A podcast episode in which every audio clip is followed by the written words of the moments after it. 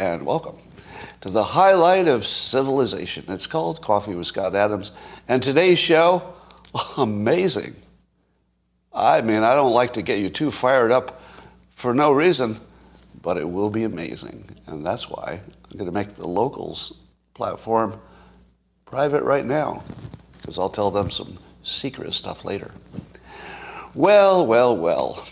Um, how would you like to take today's amazing moment that you're about to experience, elevate it to the best thing that's ever happened to anybody everywhere in the entire history of civilization? Well, you'd like that. And all you need is a cup or a mug or a glass, a tankard, chalice, or stein, a canteen, jug, or flask, a vessel of any kind. Fill it with your favorite liquid I like, coffee. And join me now for the unparalleled pleasure of the dopamine the day, the thing that makes everything better. Everything. It's called the simultaneous sip. It happens now. Go. Ah, and a special welcome to any Clotberts who still don't know they were the victims of a hoax. a double hoax. You got hoaxed by once by 4chan and Reddit, and then once by me. You got double hoaxed. You're the most hoaxed group in America, double hoaxed. Good for you.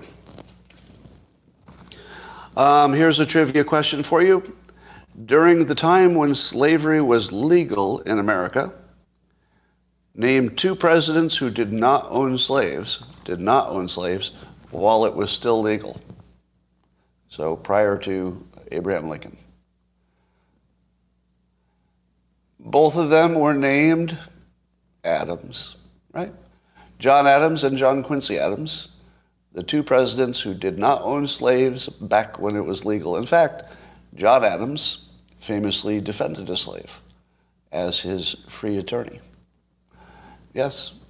Uh, so my cousins uh, have always been on the side of the right. Um, now, there's a video of me that's going around in which I said in no uncertain terms uh, that based on opinion polls from Rasmussen, uh, about half of black Americans don't think it's cool to be white.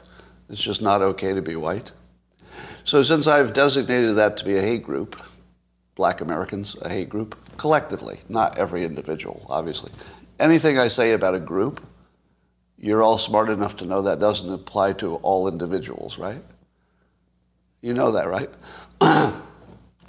If I say that most of the presidents until Obama, or all of them, I guess, were white, that doesn't mean I was the president. You get that, right? you can talk about groups, and it doesn't mean anything about any individual.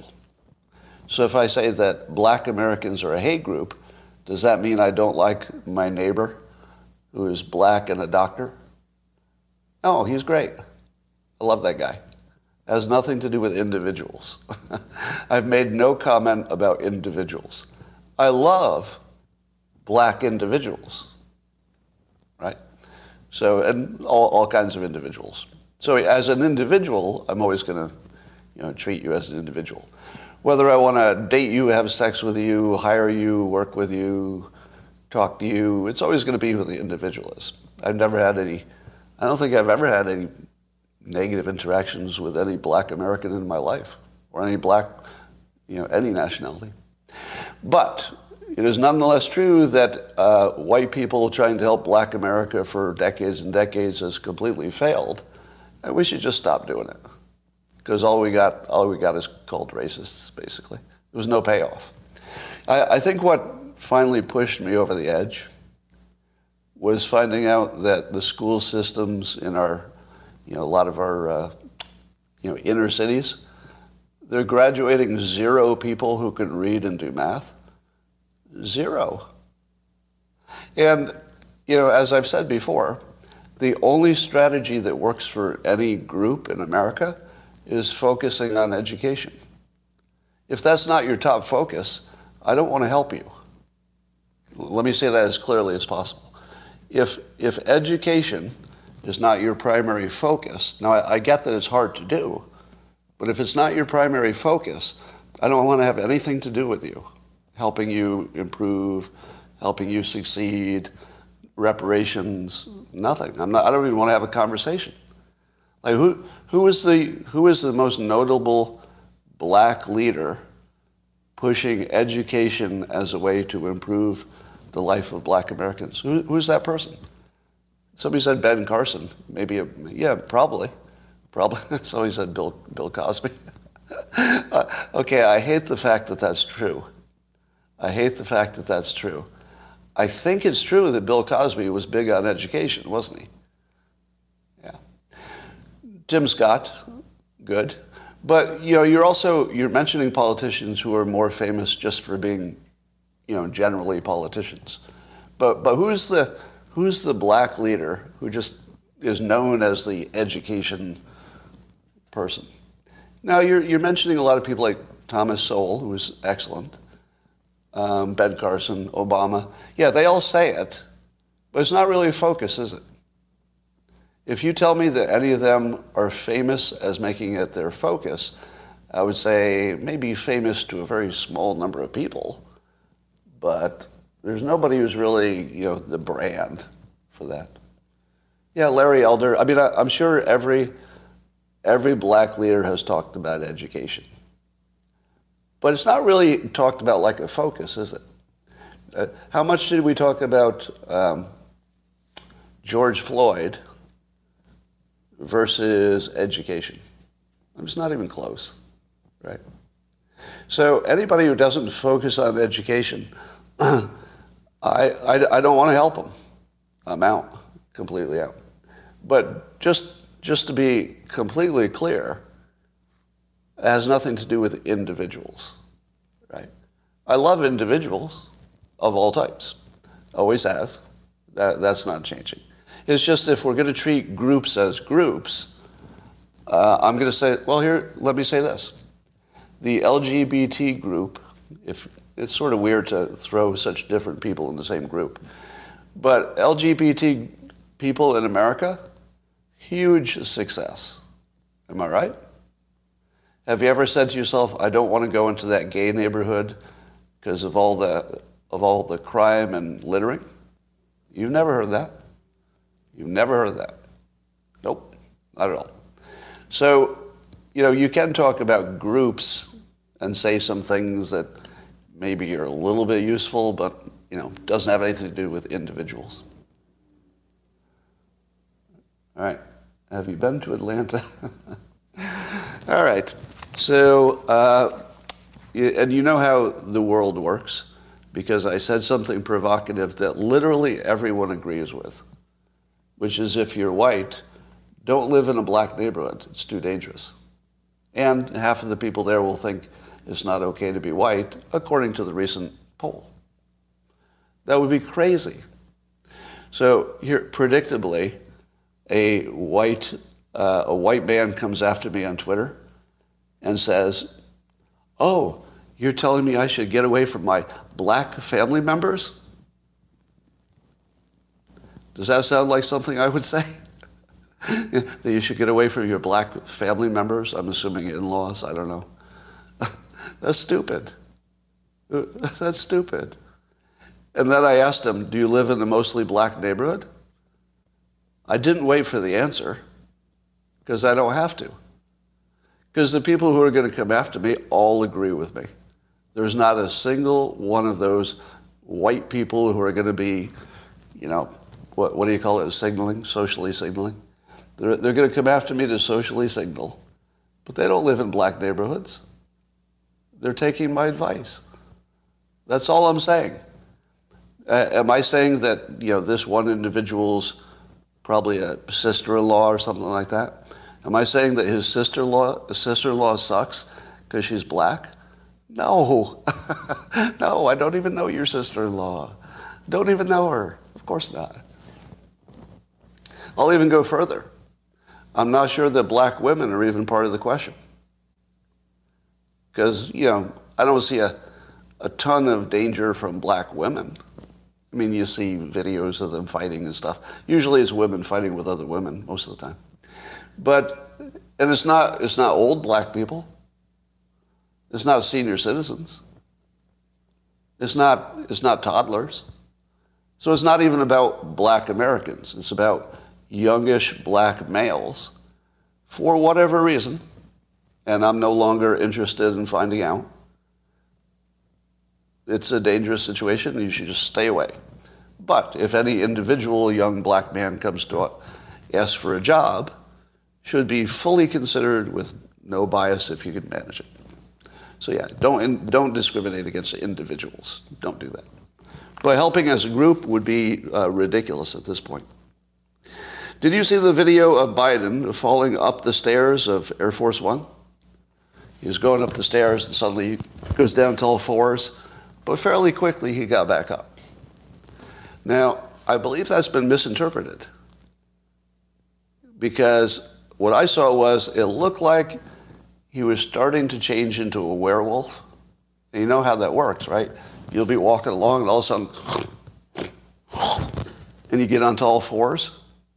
But then I think he caught himself because he realized he wasn't at the entrance to the plane yet. He's like, oh. and then once he gets back on the jet, he's like, back into werewolf mode. I mean, that's just a guess. I wouldn't put any money on it, but that's just my interpretation. I don't know. Like, that's just what I saw. All right. Um, Rasmussen did some polling about uh, Nikki Haley, see how she would do uh, in the presidential race if she ran against Biden, and also how she would do in primaries. Interestingly, she would beat Biden in a head to head. How about that? Uh, so, interestingly, I think I lost the signal here for a moment. But uh, according to Rasmussen polls, uh, in a three way contest for the GOP nomination between Trump, Haley, and DeSantis, now it won't be a three way probably, but it might be toward the end. That's possible. Um, let's see. Uh, 52% of Republicans would choose Trump if it were a three way between DeSantis and Nikki Haley. And when I say a three way, I will allow you to think naughty thoughts. That's not what I intend. But once I said it, I realized, okay, that's what you're thinking. So you're allowed. You may think naughty sexual thoughts when I say three way competition. Go ahead, do it. You know you want to. Uh, anyway, so yeah, Trump would uh, get 52% in the primary. 28% would say Haley, and 24 would say DeSantis. Did you see that coming? Now that I assume that's because the Trump votes and the DeSantis votes are a little bit fungible. Like those are the ones that can go either way more easily. Whereas the Nikki Haley votes are probably an anti-Trump vote. Does that make sense? So uh, under that dynamic, you could see how Haley would be slightly more than DeSantis if it were a three-way. It doesn't mean that it would be that if it were a two-way. If it were a two-way between uh, Nikki Haley and DeSantis, I think the Trump votes would go mostly to DeSantis. I think. I think it would be two to one, probably two to one DeSantis. But I don't know, because I was actually surprised by this result. And it's also super early. You know, you, you can't make too much of the polls at this point. All right, but more interestingly, if Nikki Haley went up against Joe Biden head to head in a hypothetical matchup, um, according to Rasmussen, uh, 45% of likely U.S. voters would vote for Haley and 41% for Biden. What do you think of that? Does that sound legitimate? Because I wonder if Nikki Haley would pick up some of the, uh, you know, the person of color or woman vote just automatically. Because that's how it works, right? No matter what you are, you sort of pick up that group, at least some of them, automatically.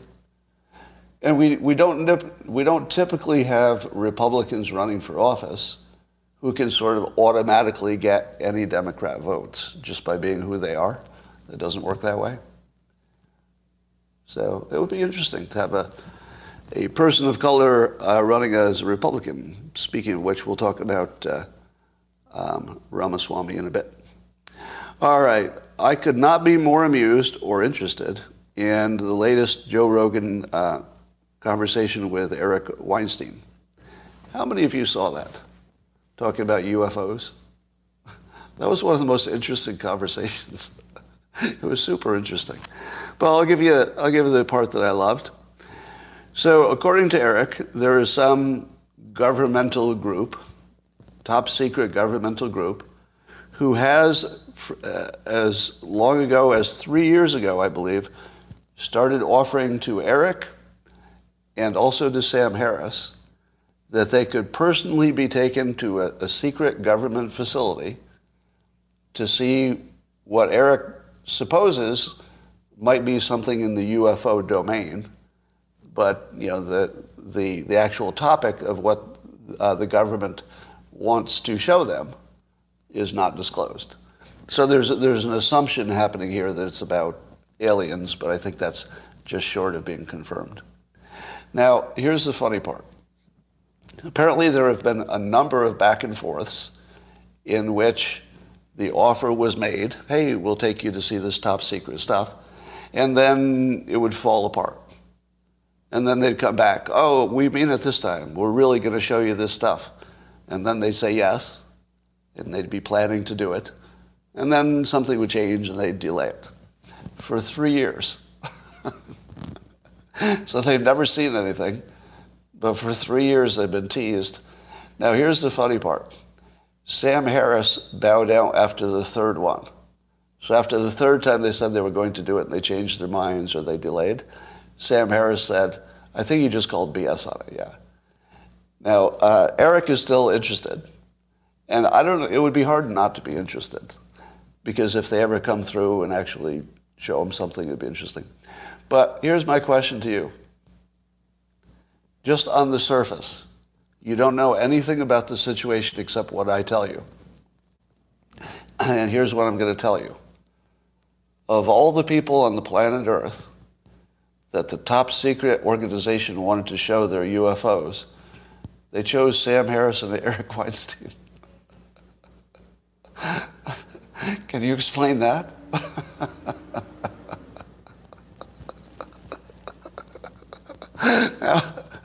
how is that not funny just on the surface? Just, and by the way, I'm not making fun of the two individuals. The two individuals I like a lot. Right? I like Sam Harris.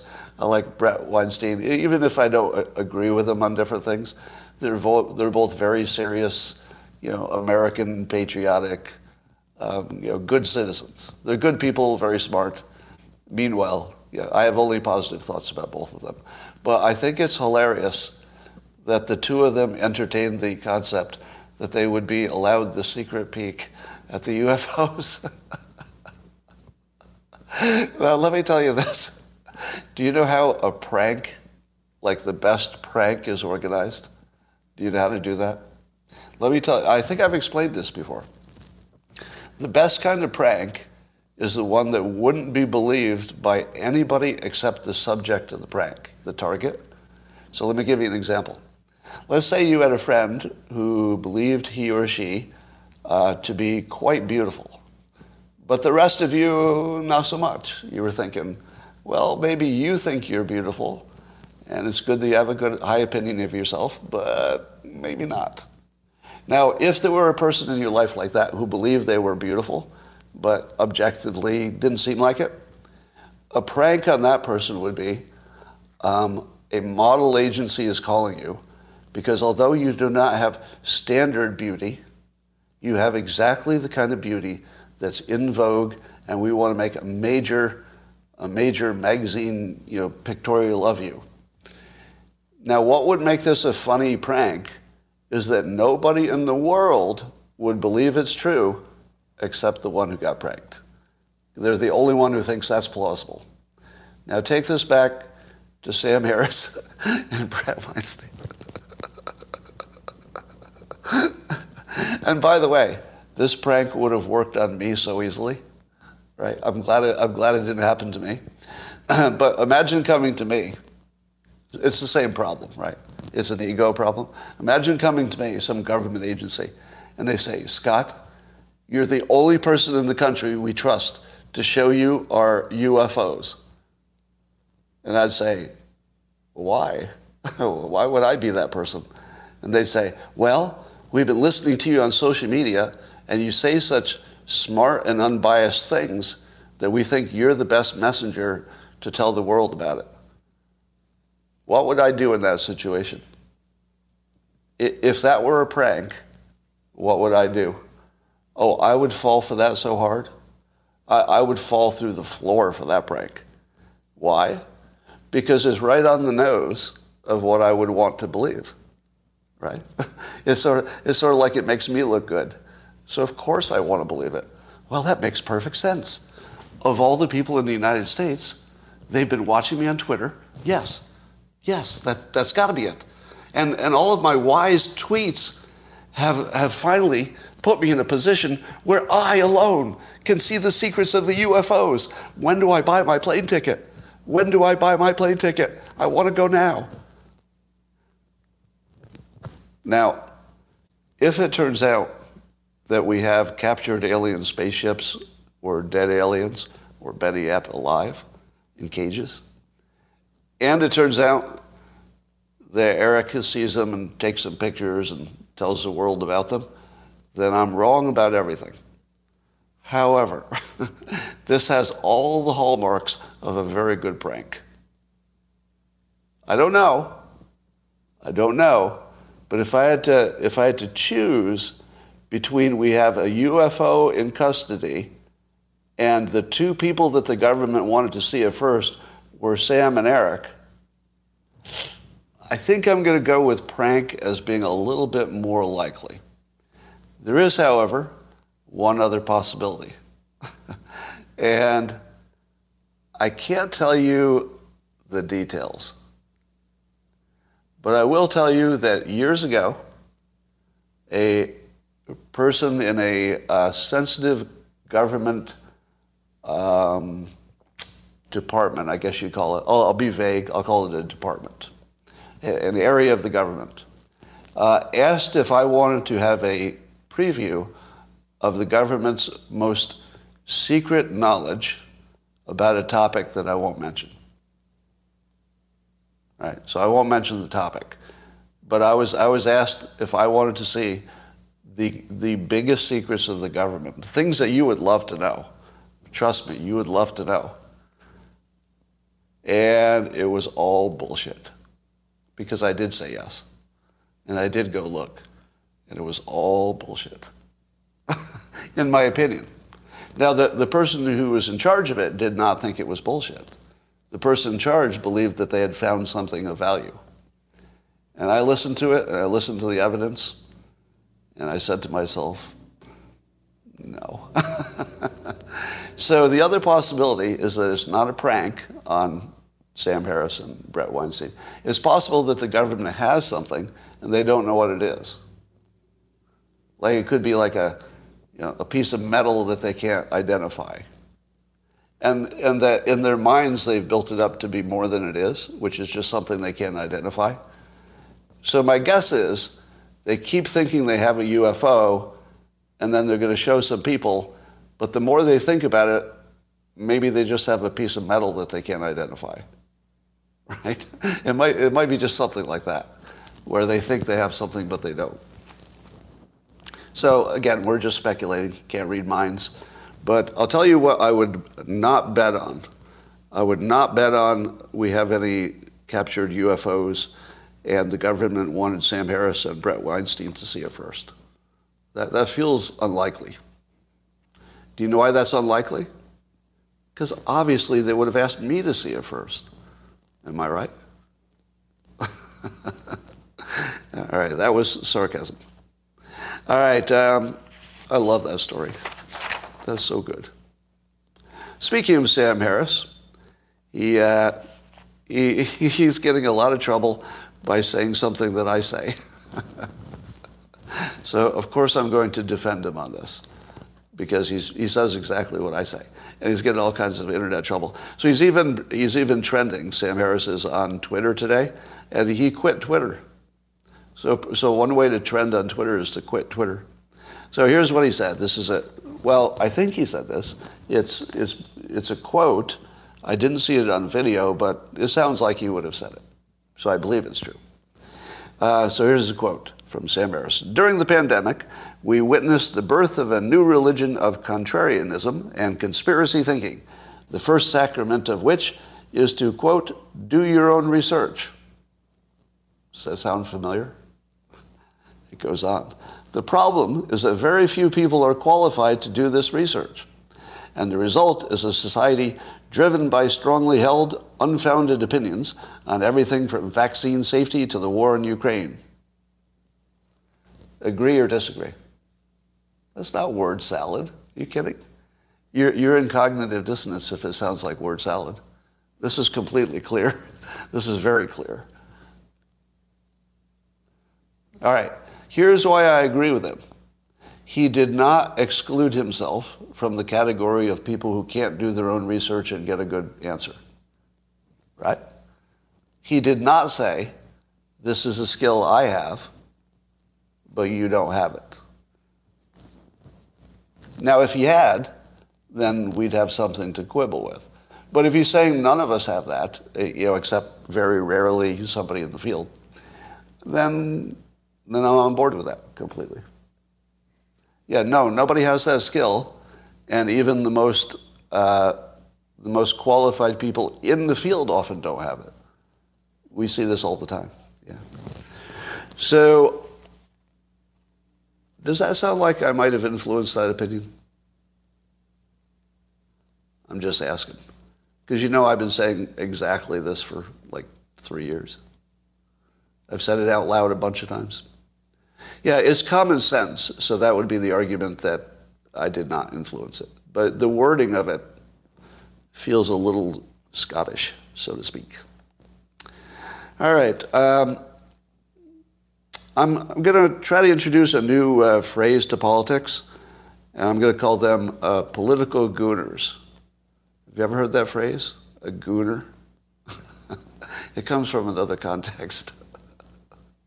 uh, all right, I want to see if anybody knows what it is before I explain it. Those of you who know what it is, you're revealing too much about yourselves. All right, let me tell you. In the, uh, in the naughty world of adult entertainment, when usually a man is so interested in his own self pleasure that he takes on sort of a, a zombie appearance, I would give you an impression but it would be the biggest meme that ever that you ever saw. so I can't give you an impression. But imagine a zombie face while the one of the hands is, is busy. And you know what a gooner is like, oh, you know, that sort of thing. so, but I feel like there's a political gooner class. And that's the people who believe hoaxes that are obviously not true before you research them. Now, I agree with Sam Harris that nobody's good at research, even if they think they are, they're not. Uh, but sometimes you don't need to research things to know it's true. Am I right? Let me give you an example. Um, if you heard a story on social media that said that Joe Biden was an actual cannibal, and we're, and we're just finding out, and that he eats children every night for dinner, like actual living children, kills them and eats them.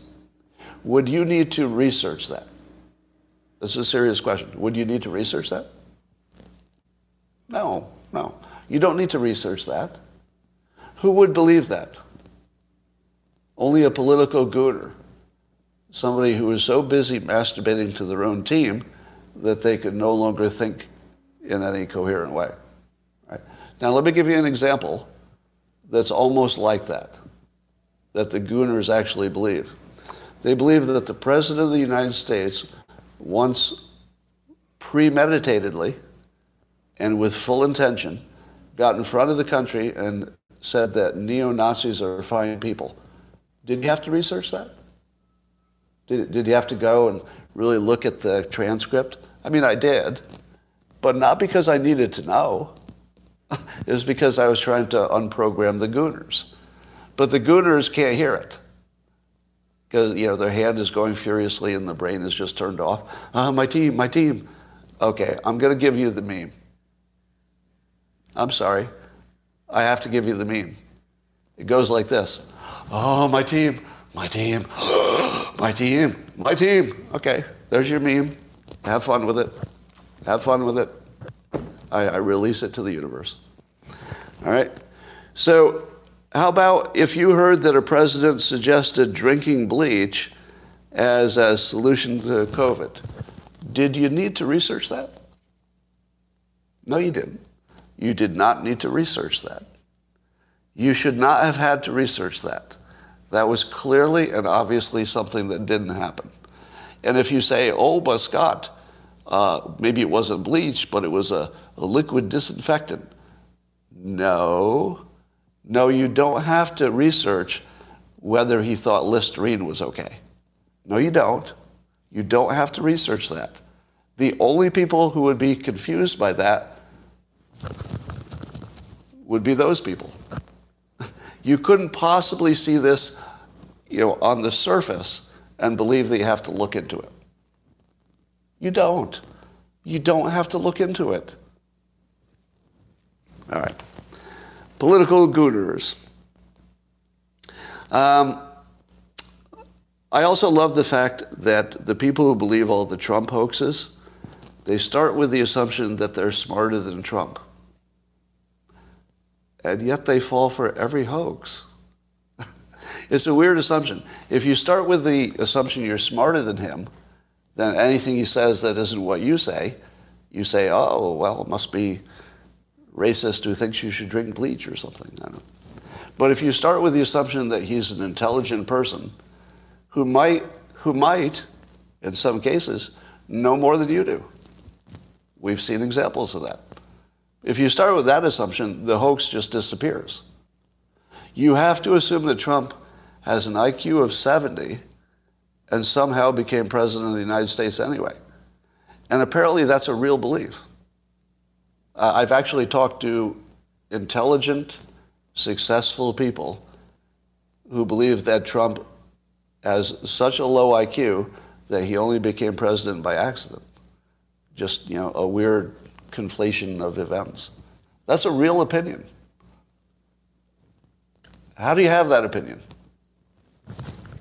There's only one way. you're, you're a political gooner for your team. All right, this is funny. Speaking of doing your own research, uh, you're all aware that uh, Bret Stephen, Stephens, or Stevens, Bret Stephens, from the New York Times did a big article in which he talked about the uh, new study of studies that said that masks don't work. You all saw that, right? So it was a big study of other studies and uh, a paper about other studies. It wasn't exactly a meta, meta study, but it was a sort of a review of all the science. And the, the conclusion was masks don't work. Well, Kurt Eichenwald, also an, uh, at least an ex New York Times writer, says in his tweet The New York Times has published an absolutely reckless and wrong New York Times opinion piece by Bret Stephens about a scientific paper he clearly did not read. He allows one of the authors to state in the article, quote, masks don't work for COVID-19. The paper says no such thing. In fact, uh, you know, blah, blah, blah, blah. So he goes on to say that the paper is pure garbage and uh, etc. Now, do you believe that the New York Times article from Bret Stephens that looked at all the science about masks and found no evidence that they help, uh, do you think do you find that reliable? Because you did your own research. do you know that uh, a lot of the studies were done before COVID? Did you know that? they were pre-COVID. It wasn't even testing COVID. Did you know a lot of the studies were about whether you could contract it versus whether you're going to, you know, breathe it out? Yeah. Yeah, we are private. Basically, the research was garbage. But the, re- the research that says masks don't work is garbage, but so is the research that says they work. So do your own research. You can find anything you want. You can find that they work, which I've done, by the way. I've done my own research, and I found huge, you know, uh, very reliable evidence that masks work. I've also done my research and found that they don't. You can find both. You can, you can totally find both. How could I tell the difference? The only thing I would say for sure is that science has not demonstrated that they work with any data that seems useful. If science, at this point especially, at this point, if they can't prove they work, well, then the question of using them is just easy, right? it's already a meme. yeah, it's just easy. Anyway, so I think we're all against masks, but uh, this is just a, a emphasis for Sam Harris's opinion that doing your own research is absolutely useless. It's completely useless. In fact, there are three things that don't work. Follow the science. Would you agree? Following the science didn't work, did it? I don't think it works for anything anymore. How about uh, do your own research? Well, people who did their own research had different answers. We know that doesn't work. How about listen to the experts? Is that working? Listen to the experts. No. No. So these are three things we all thought used to work. Follow the science, listen to the experts, but also do your own research just, you know, for a double check. None of those have any evidentiary value at all. None. Let me tell you how to know what's true. It's the only way. Can you engineer a product out of it? That's it. Engineering is the only way you know if something's true. It'll take a moment for that to settle in. Just think about it. Engineering is the only way you know if something's true. Science doesn't give you that. Because science is always, you know, even when it's a fact, it's still subject to revision. But if you're an engineer and you say, okay, you claim, you claim I can make a satellite, right? Your scientific claim is if I use this science, I can make a satellite and it can communicate with Earth and maybe do GPS. Well, let's find out. So I'm going to build a satellite, I'm going to put it in, in the sky and see if it tells me where I am. Oh shit, that works. It's true.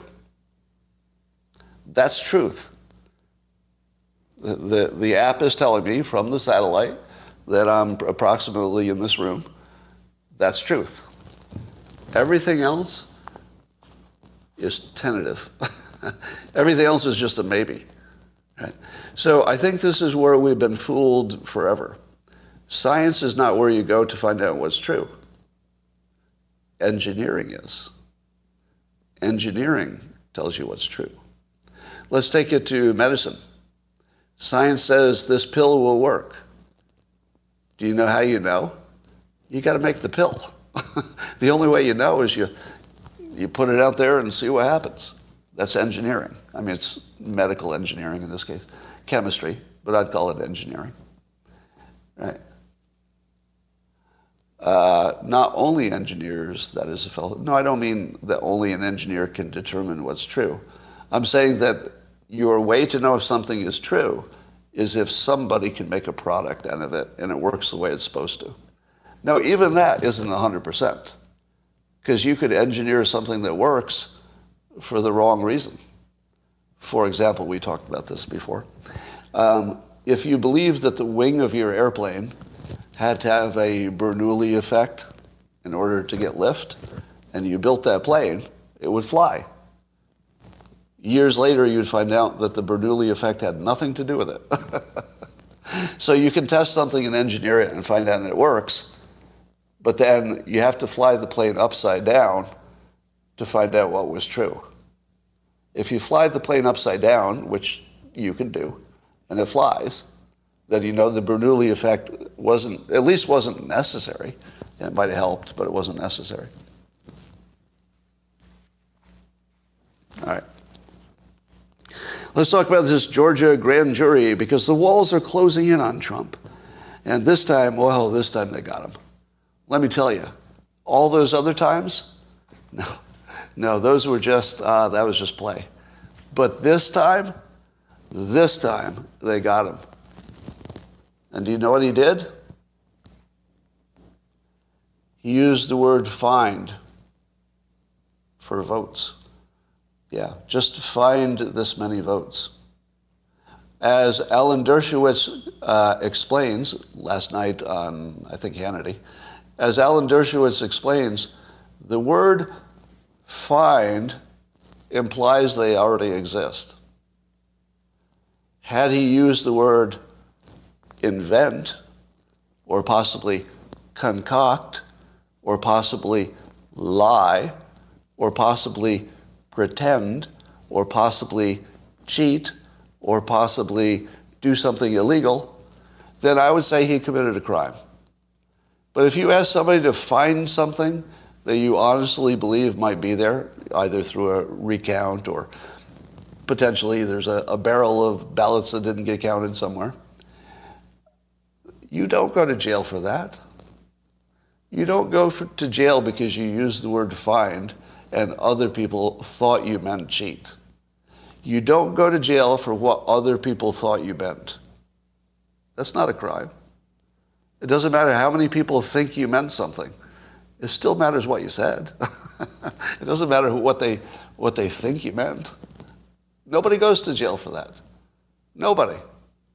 The odds of Trump going to jail for that, and, and now I heard that uh, the Georgia or Atlanta, whoever it is, the prosecutor, wants to use RICO because there were a whole bunch of people talking about, you know, what to do to uh, have the election changed, basically. Is it illegal for a bunch of people to talk about uh, how to get a political outcome? it's not illegal unless you break the law. Now, there is, there is a troubling element to this, which is the, the so called fake electors.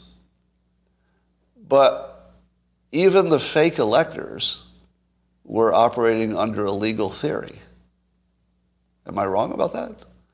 I believe there were lawyers who said, and they were minority lawyers in the sense that other people disagreed, but I believe there were a few lawyers who said, yeah, I think we could do this and it would, you know, maybe pass constitutional muster. I don't think anybody thought it was like uh, an insurrection. I think they thought they were trying to get the right result. So you'd have to find somebody who admits that they knew they lost and they did it anyway. If you can't find anybody in this whole RICO conspiracy who didn't honestly believe that Trump won, there's nothing. Am I wrong? Wouldn't you need at least one person in this conspiracy to say, yeah, we knew it wasn't real, but we are you know, trying to steal the election anyway?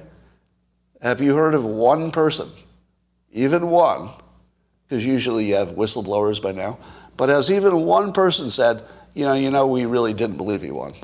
We were just sort of acting like it. No. The, the RICO thing is so ridiculous.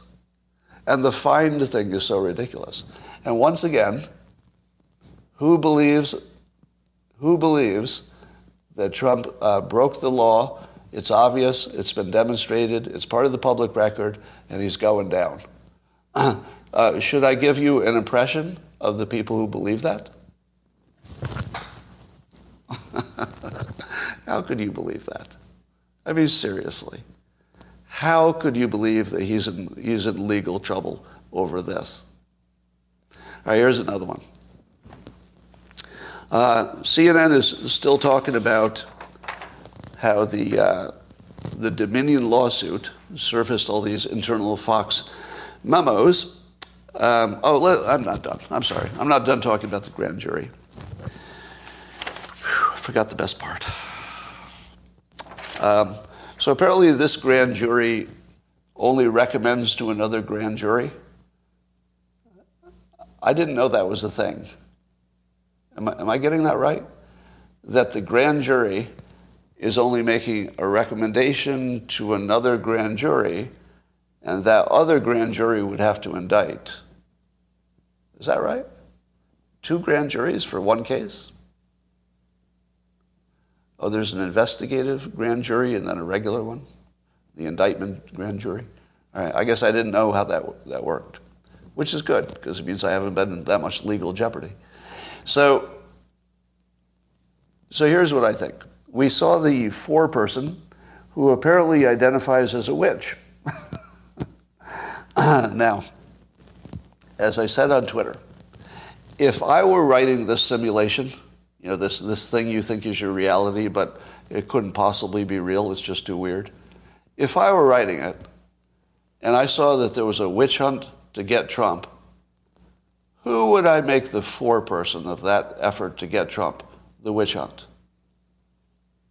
I'd make it an actual witch, or at least somebody who identifies with witchcraft. Yeah, an actual witch. And then I would have that actual witch go on every TV show and, and, and talk about the things that you're not supposed to talk about, unless you're a witch, I guess. I suppose if you're a witch, they expect that. And then, and then laugh and be really, really happy, act really, really happy that you might send uh, Trump to jail. I've never seen Trump in less legal jeopardy than he is right now. At this moment in time, Trump is in the least legal jeopardy of his entire presidency, and maybe his whole life. I mean, he's been so thoroughly researched, all they could find was a witch to claim that the word find means something different than, than English. That was their case. So, but maybe there's something with the fake electors that they can pin on Trump, but I, would be surprised. All right. Um, I, I, feel like I just have to ex- stop explaining all the hoaxes because they're so obvious at this point. Here's how CNN says it. Uh, CNN, in one of their pieces online, said uh, that uh, the grand jury investigated former President Trump's attempts to overturn the 2020 election. Is that the right way to, ca- to characterize what happened? Would you have said that Trump was attempting to overturn the 2020 election? Sort of. Like you can imagine that's like technically accurate, but it's also fake news. If you don't mention the fact that he and half of the country believe the, that the election was not legitimate, what would you, how would you describe trying to correct an illegitimate election. Now, I'm not saying it was illegitimate. I'm saying that's what the people seem to have believed. I wouldn't call it trying to overturn an election. I would call it trying to get a recount. I would call it trying to audit it. I would try it. I would call it trying to make sure we got the right answer. but but they're sort of assuming he's guilty. You know, they, they've sort of characterized him as well, they've characterized his intentions. They've characterized his internal intentions that have never been spoken in this way. If his internal intention was simply to get the right answer, which would make him happy, of course, uh, that's not trying to reverse the election. That's trying to get the election right. CNN is so weaselly. Anyway, uh, let's talk about uh, Vivek Ramaswamy. So he tweeted uh, this today. He said, uh, I'll call President Obrador, uh, President of Mexico, on day one with a message.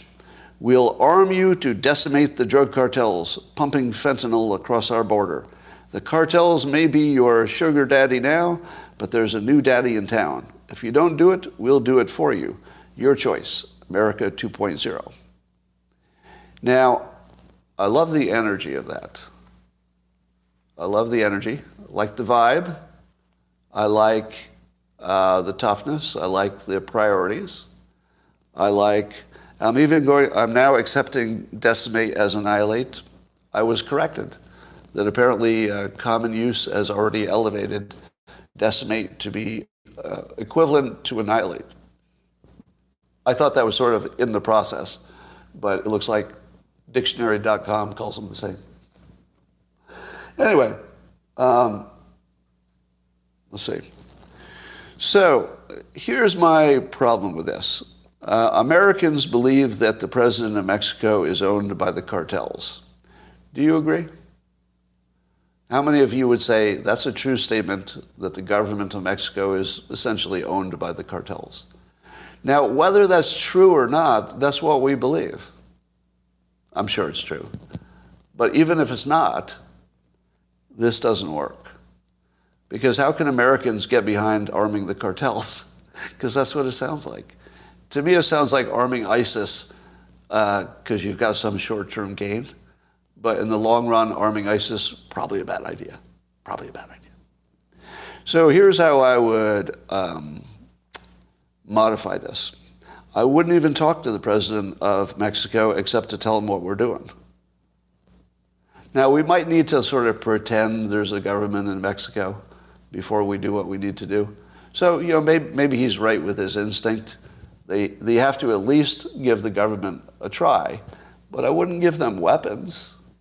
That sounds like the wrong play. Um,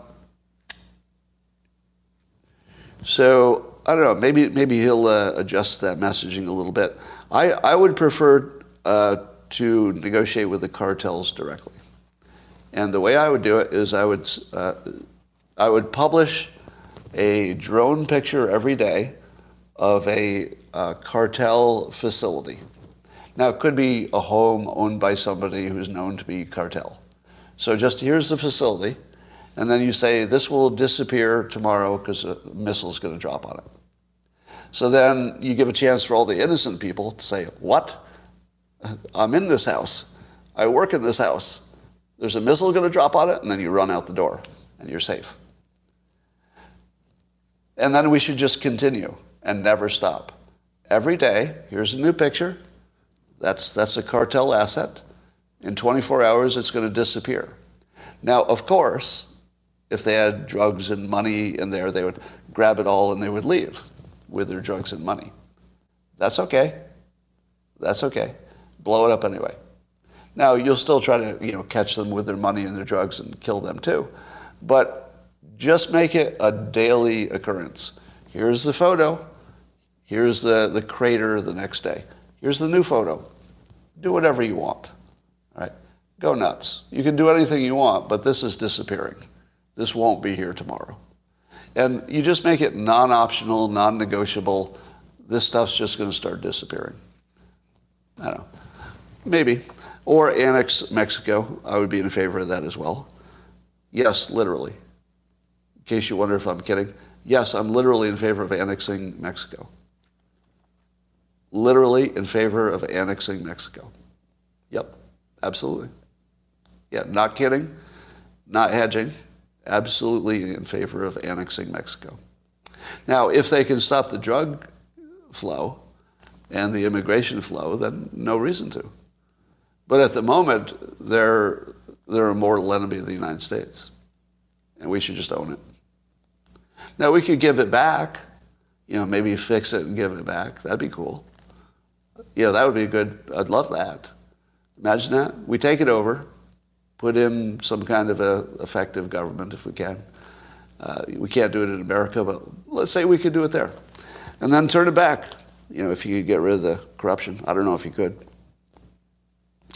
Anyway, so I do like that uh, the candidates are going to compete on fentanyl. And so uh, I like uh, Vivek Ramaswamy on that topic. Now, I saw you prompting me in the uh, comments. There is apparently he has some history that he was asked to join the World Economic Forum a number of times when he was a successful young entrepreneur. And even his name was on a list at one point.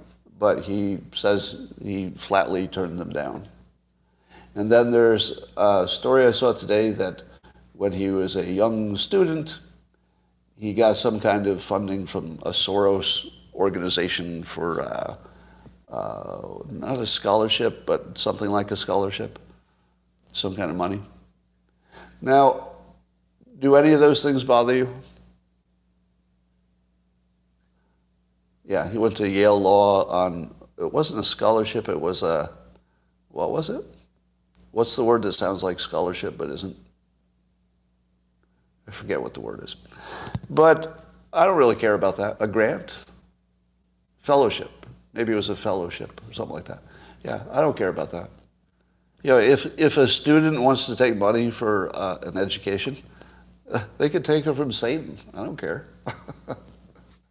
I don't care at all. um, you know, if, if he then became a you know, Soros puppet, I'd be worried. But if all he did is get some funding from a grant that could have gone to any young, smart person, take, take the money. Yeah, no problem. So there will be uh, lots of uh, stuff coming out about his background. You should believe maybe 40% of it, tops. All right, so CNN is uh, giving major coverage to the Ohio chemical spill. This is different, right? Isn't it? Uh, this is a change. I thought Fox was sort of covering it almost by themselves, but maybe you know the fact that Trump visited makes it impossible not to cover it. So now it's part of a political horse race, not just a story about one town that CNN probably wouldn't care about, but now it's political. So Trump very wisely visited, not only because it's a you know base of support for him, but also because uh, Biden was in Ukraine and Buttigieg is delaying for reasons that aren't clear. So it was a brilliant political move. Would you agree? Brilliant political move. And would you also agree that every time Trump is doing something like that, he's winning? But when he's just, you know, griping at DeSantis and stuff, he doesn't seem much like a leader when he does that. Now, he was hilarious in one of his uh, uh, truths that made it over to Twitter today, in which he was mocking somebody, I forget. But he, when he's just mocking somebody, he's so funny. I mean, just the words he chooses are just freaking hilarious all the time. So, anyway, um, so Mike DeWine, the governor of Ohio, said he would stay in East Palestine overnight until the toxic train derailment cleanup is done. What do you think of that? So the governor went there and drank the water in front of people, and now he's going to sleep there until it's done. Now that's some good governing. That's some good governing. Now maybe he should have acted sooner or differently or something. But this part, this part is strong. Yeah. It's, it's maybe one of the strongest leadership moves I can remember. Because this is, well, you say it's symbolic, but I think it's more than that. It looks like he's leading from the front. And people like that. They like it from their leaders. You know, I don't even know if DeWine is Republican or Democrat. What is he? Is DeWine Republican or Democrat? He's a Republican.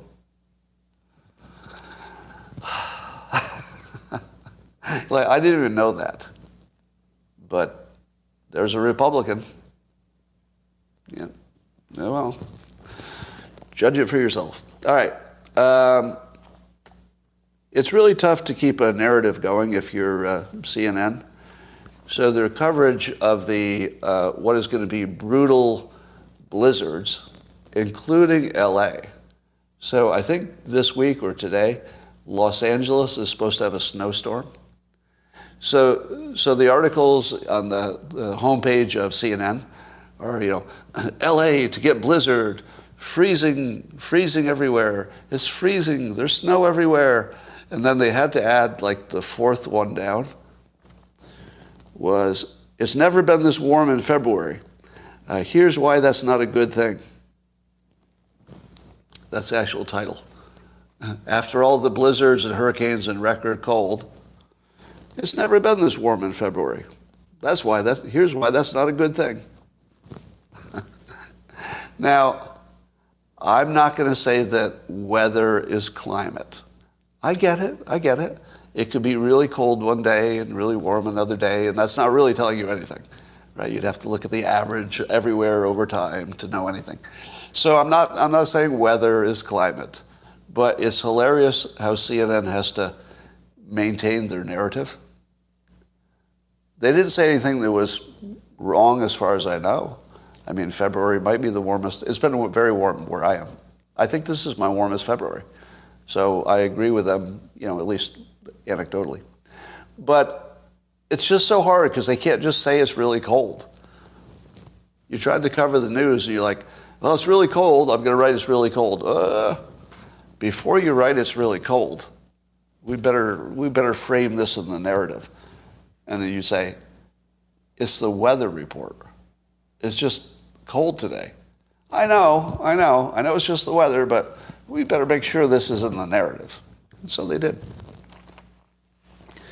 All right, CNN continues to claim that Fox ex- executives privately knew that the election was fair, but they were allowing their uh, on air people to act as though it, it was not, or at least act as though there was great questions.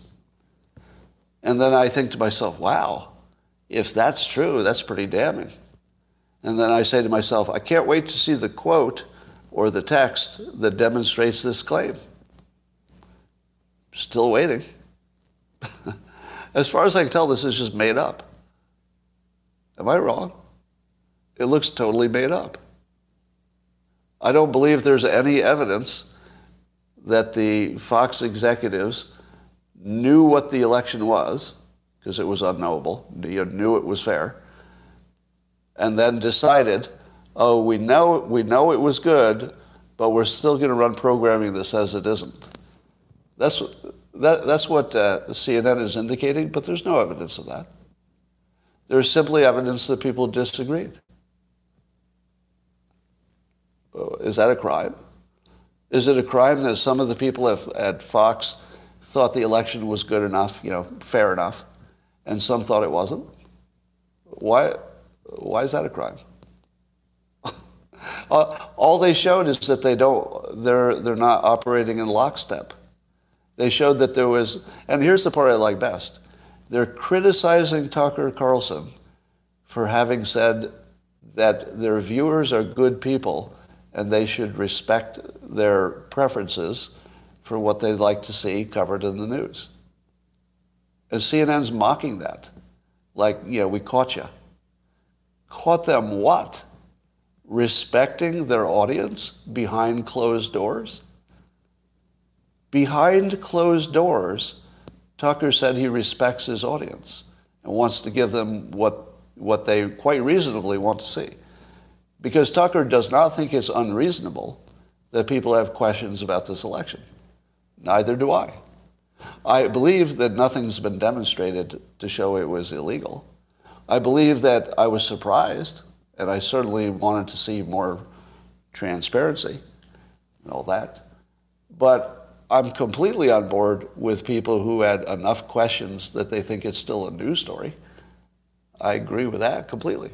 If, even if there's no evidence of anything that went wrong with the voting, the fact that a huge portion of the public believes it, that does make it news. That is news. And respecting your audience and, and giving them the, the news coverage that they most want because it's most important. You know, if the election had been, you know, thrown in, let's say, in an illegal way, I think it was rigged in a legal way, rigged in the sense that the rule changes because of the pandemic were favorable to the Democrats. But it was legal, right? Uh, I just have to give a you know a hand to the Democrats and say good work. You know, if the Republicans could have done something that clever and that effective, and also completely legal, I think I would applaud them too, because you know those are the rules. If you follow the rules and you win, you won. You know, it looks rigged, but legally, if it's legally, that's something else. All right, so uh, keep watching the uh, critics of Fox News and demand that they give you an example to represent their opinion, because there aren't any. They don't have any examples to represent their opinion that Fox News was lying to their customers. None. At least that I've seen. That I've seen. Uh, CNN, talking about uh, Ukraine, is now uh, seemingly, I don't know, I'd call it confirmed, but they're reporting that even the head of the Wagner group says they don't have enough ammunition, and it doesn't look like it's going to get fixed. Now, do I need to give you my uh, universal disclaimer?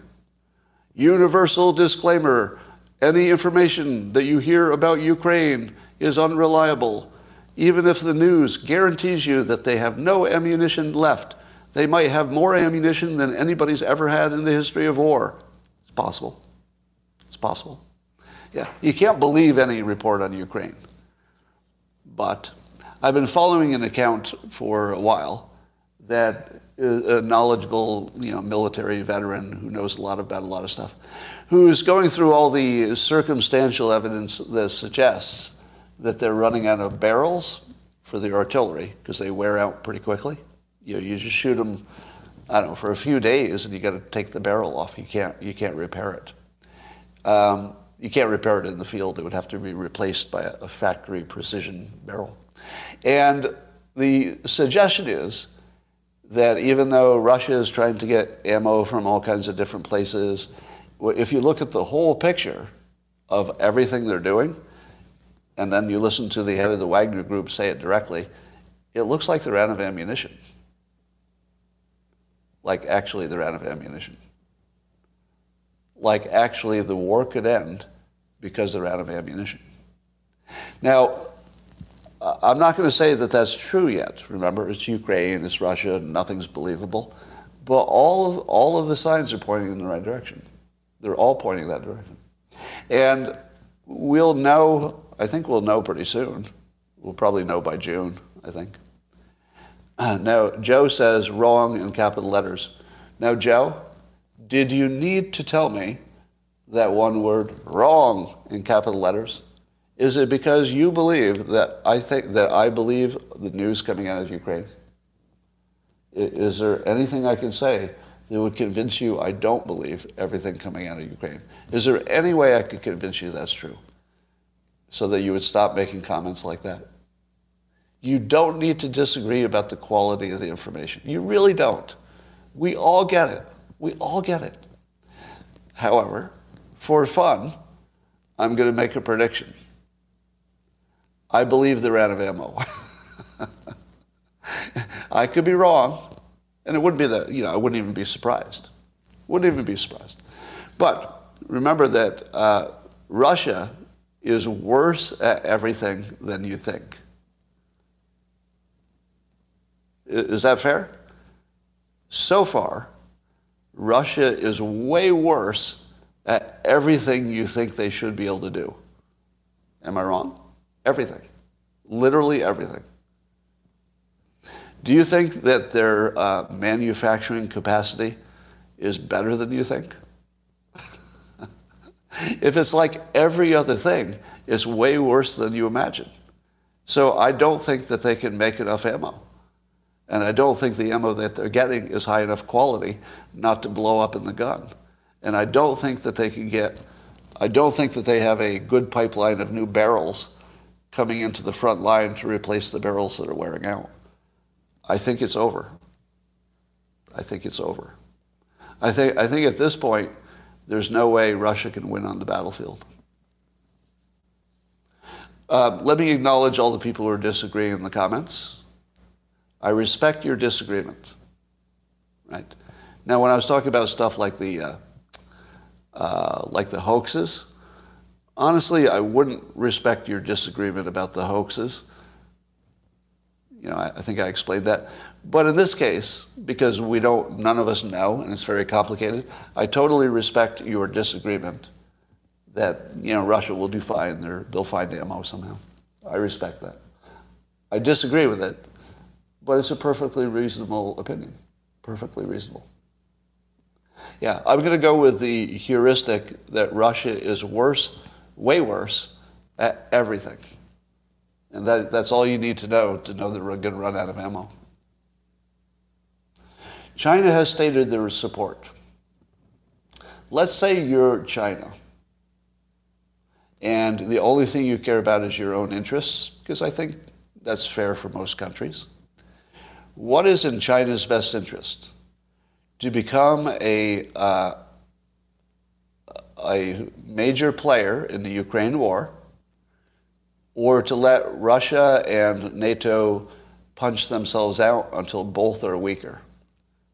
What, what is in China's best interest? Now, I suppose maybe they could give them ammo so that the fight goes on longer. But China's best interest, I think, would be to continue buying energy and trade with Russia, which seems fine, and not to be too directly involved in a war, because that would make the rest of their customers unhappy. So I think China will flirt with uh, giving ammo to Russia, and, and here's like a, a totally speculative thing, because I couldn't possibly know this. I think China is yanking Putin's chain. I, I think, I think uh, China is doing to Putin what that secret uh, American uh, lab or whatever it is it was doing to Sam Harris and Bret Weinstein. Yeah, I, I feel like Xi is uh, like, so you need ammo, uh-huh, yeah, lots of ammo. And if we gave you that ammo, you'd be in much better shape, wouldn't you? Uh-huh. Okay, so we'll have conversations uh, internally about giving you some ammo. And then Putin gets back next week. All right, how'd that go? How'd that conversation go? Can we have some ammo? We are, we are putting that to uh, the, let's see, the Committee of Ammo Decisions in the CCP, and we'll get back to you in a week. And Putin calls back in a week. Uh, we have it now? Well, you know, the Committee on Ammo decided that they also needed an opinion from our, uh, you know, our economic uh, interest group, and so they're reviewing it. And Putin calls back next week and repeat. My best guess is that Xi is yanking Putin along, and he hopes that Putin will, you know, end the war before they give him one bullet, because it would be a serious mistake by China to give Putin one bullet. We're never going to forget that, right? Explain why? Because we'll never forget it. That's a permanent play. There are lots of things that countries do. You know, this makes me angry. You shouldn't have tested that missile when our president was visiting. But those are all like temporary stuff, right? You, you get past that pretty easily. Oh, you shouldn't have said that, you know, blah, blah, blah. But if you give our enemy one bullet, that changes everything. That changes everything. Steve says, Your laugh at the end betrays your sincerity. Steve, you're a terrible mind reader. betrays my sincerity. no, I laugh at uh, all terrible things uh, the more worse it is and tragic, the more likely I will laugh. It doesn't have anything to do with my sincerity. Yeah. And by the way, I don't apologize for that at all. Russia is not our enemy. Uh, I agree with you in concept. But if you give them weapons that shoot NATO people, um, you can see it both ways, let's say. Let's say. All right. Um, what else is going on? Yeah, and I guess this uh, Petrosian, the guy who's head of the Wagner Group, he is, he is directly naming names in the Russian military who are at fault for him not having enough um, uh, weapons. Now, if you, if you believe that Russia has enough, not weapons, uh, ammo, if you believe Russia has enough ammo, you have to explain why the guy who needs it the most says he doesn't have it. The guy who needs it the most, the Wagner Group head, he says they don't have it. He showed a bunch of uh, Russian soldiers of his own men. He showed a gigantic pile, uh, it's a disturbing image, a huge pile that just goes on for a long time of dead Russian soldiers. His own team. He showed that. And he said it's because we don't have enough ammo. Think about that. The head of the Wagner Group publicly showed a picture of his own gigantic pile of dead soldiers and said, This is because we were not given enough ammo. So you still think they have enough ammo? Do you? You think they have enough ammo if, they, if, if this guy did that play? No, you don't do that play if you have enough ammo or you expect to. You do that play when you know you're not getting any ammo. Now, the other possibility is Putin doesn't want the Wagner group to win. Have you ever thought of that? Putin might need this Prigozhin guy to lose. You know why? Because Prigozhin is, I would assume, his biggest competitor to take over. Prigozhin could probably kill Putin.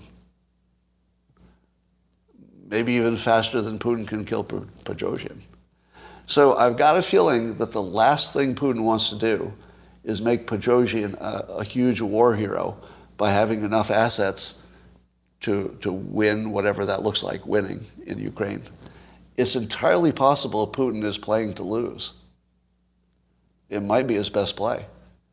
Because if, if Wagner and Prigozhin win the war for Putin, I think Prigozhin's your new leader of Russia. Or at least he's got a, you know, he's got a path to it. Putin can't live with that. Putin, I think, would rather lose the war than win it and make Prigozhin the hero of the war. Because he'd have to kill him immediately, maybe that's hard. Why play it all then? Well, I don't think that Putin expected to be in this position. I think he expected to, you know, knock out Ukraine fairly quickly. Nobody's a big hero because it was easy. Only took us a week. Yeah, we'll give you a medal, but that's not a big deal right? Anybody could have done it. It only took us a week.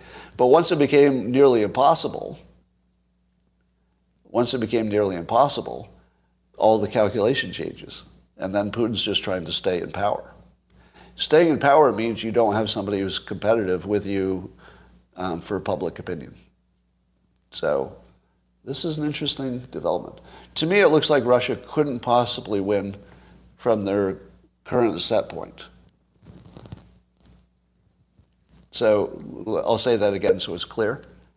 Uh, any time prior to today, if you had said, yeah, it could go either way, I would have agreed with you. Any, any time prior to today. It could, I'd say it was a coin flip. I don't know. Could go either way. As of today, Putin has a, a only a losing position. I don't think he has any possibility of, of, of anything that looks like a win. Now, it could be that we start negotiating before, you know, uh, the Wagner group is completely gone. We might. But uh, I feel like Ukraine is just going to push Russia out of all that territory now. And I didn't think that even yesterday. Even yesterday, I didn't believe that. But as of today, I think they're going to take it all back because they can.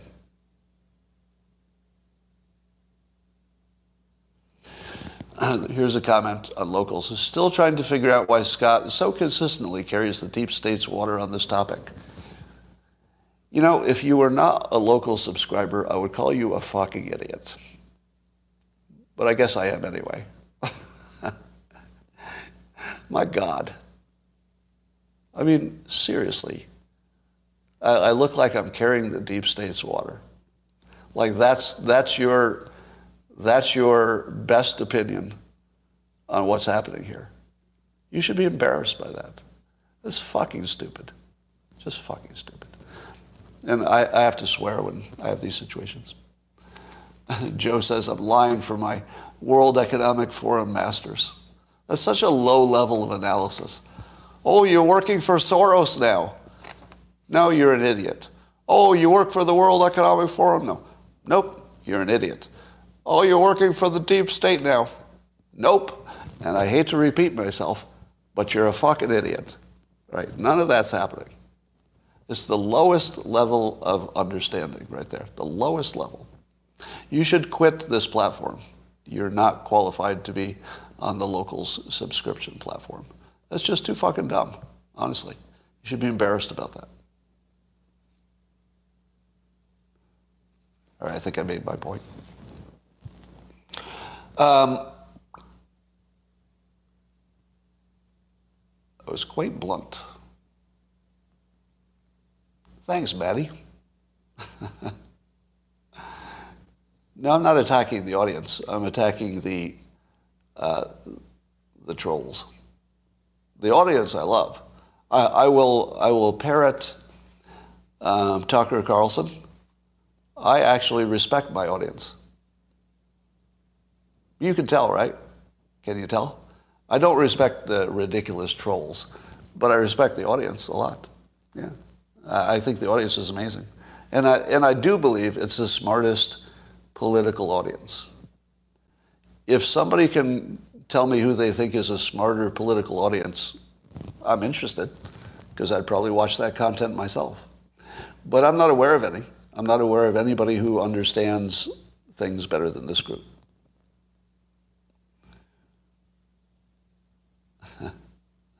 uh, thoughts on Dr. Shiva running for Senate? So, you know, early in, was it early in the pandemic or something else, I had Dr. Shiva on my live stream. So, Dr. Shiva is very smart, you know, multi-discipline education, etc. Um, but I don't trust him. That, that's it. That, that's my whole opinion. Don't trust him. All right. Um, it, it, happened, uh, I, I, don't remember which opinion it was, but tweeted. yeah. Now he does claim to have invented email, and he has, he has some backup for that claim. But, you know, it's sort of a, a subjective opinion whether he was an inventor or you know, one of the people who who were sort of involved in that area at the same time. Yeah. Now, my take is that his interest in um, publicity is a little too high. Um, there, there's something about the way he presents himself that's raising flags with me. That's all. I don't have, a, I don't have any specific um, accusations. By the way, he, uh, you know, he's, he criticized me on Twitter recently. Did you know that? So he came, so Dr. Shiva came after me on Twitter for something. I believe it was probably, I think he probably fell for the 4chan hoax or something. I forget.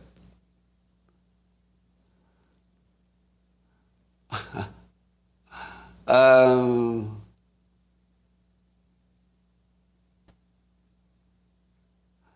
Uh, the Viva interview with Shiva was hard to watch, yeah.